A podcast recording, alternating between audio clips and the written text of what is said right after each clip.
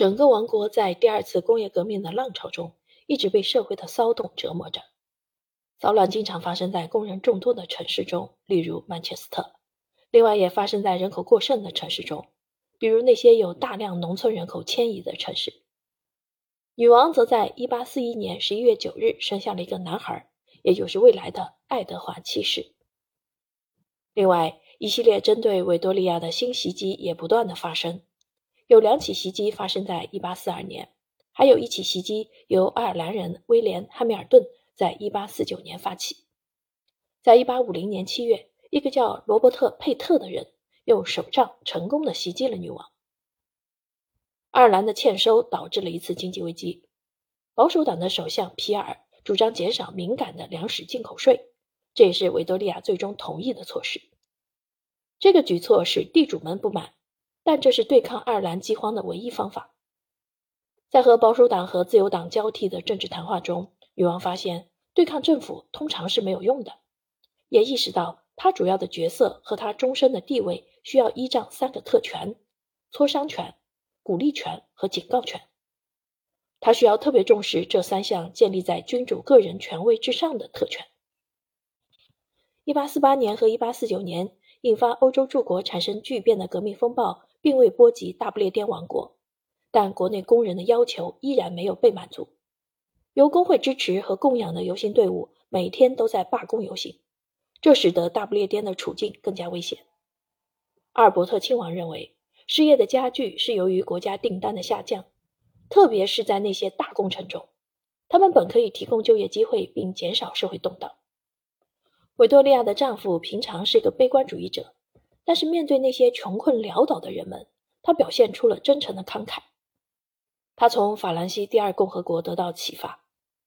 法兰西第二共和国诞生在动乱中，动乱迫使路易菲利普国王乘坐四轮马车逃离杜伊勒里宫，然后在英国避难。共和国提议建立国家工厂，阿尔伯特亲王接受了这个建议，并产生了举办世博会的想法，用来彰显英吉利海峡彼岸的工业商业专有技术。他及时动员并联合所有可用的人力和物力，其规模和质量都将代表大不列颠的强大实力，让世界看到除了煤炭、钢铁和羊毛外的英国，并将英国打造为世界工厂。扫除了新闻报道这也会引发金融灾难的潜在威胁后，亲王与女王一致决定成立一个委员会，自然由亲王任主席。亲王在海德公园的西边选了一块地。并在设计师约瑟夫·帕克斯顿的协助下，决定建造一座非凡大胆的、独特新颖的建筑。阿尔伯特在会议期间筹集私人基金，这些资金于1850年春起逐渐到位。渐渐的，伦敦耸立起了水晶宫。这个名字来自一个记者根据其灵巧的外观而得到的灵感。水晶宫占地11万平方米，由透明玻璃和钢铁架完美的构成。一年的时间，一座先进的透明玻璃宫殿拔地而起，这是两千五百名工人共同的劳动成果。一八五一年五月一日，维多利亚女王为世博会主持开幕式，她身着粉色，浑身上下洋溢着幸福，谈起阿尔伯特的出色能力，并感谢阿尔伯特给这个国家带来的强大动力。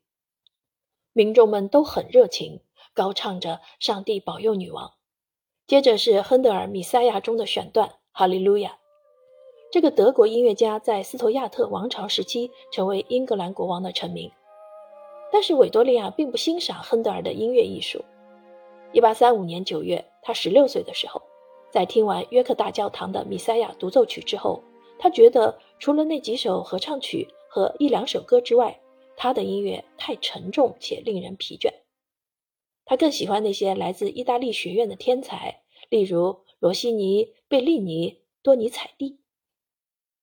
在维多利亚三十二岁的时候，也就是他执政十四年以后，世博会的成功开幕引起了他超越爱国自豪感的喜悦之情。他写道：“这一天是我们历史中最重要的一天，它呈现出了我们从来没有看到过的最为壮观、最为重要、最令人动容的场面。”阿尔伯特这个亲爱的名字，将因为这个伟大的设计而永远被人们所铭记。这对他来说是实至名归的，而我亲爱的国家也证明了他是值得的。万国工业博览会对阿尔伯特亲王个人来说是一个巨大的成功，对于女王来说也是一样。通过对女王的个性分析及其在夫妻生活中的形象，例如在1846年温特霍尔特的画中，我们可以看出他们肩并肩形成了一个名副其实的团队。如果我们算算世博会带来的利润，二百五十万英镑，可以说阿尔伯特由此证明了他还是一个深思熟虑的企业主管。女王和她的丈夫从今往后被人们认作是阿尔比恩的觉醒。甚至是一向对亲王持最大偏见的政客，也对这对堪称典范的成功夫妇刮目相看。就连外交大臣巴麦尊勋爵也对他们深深鞠躬。维多利亚和这位外交大臣在一起，经常感到不自在，因为他曾经诋毁过阿尔伯特的这个项目。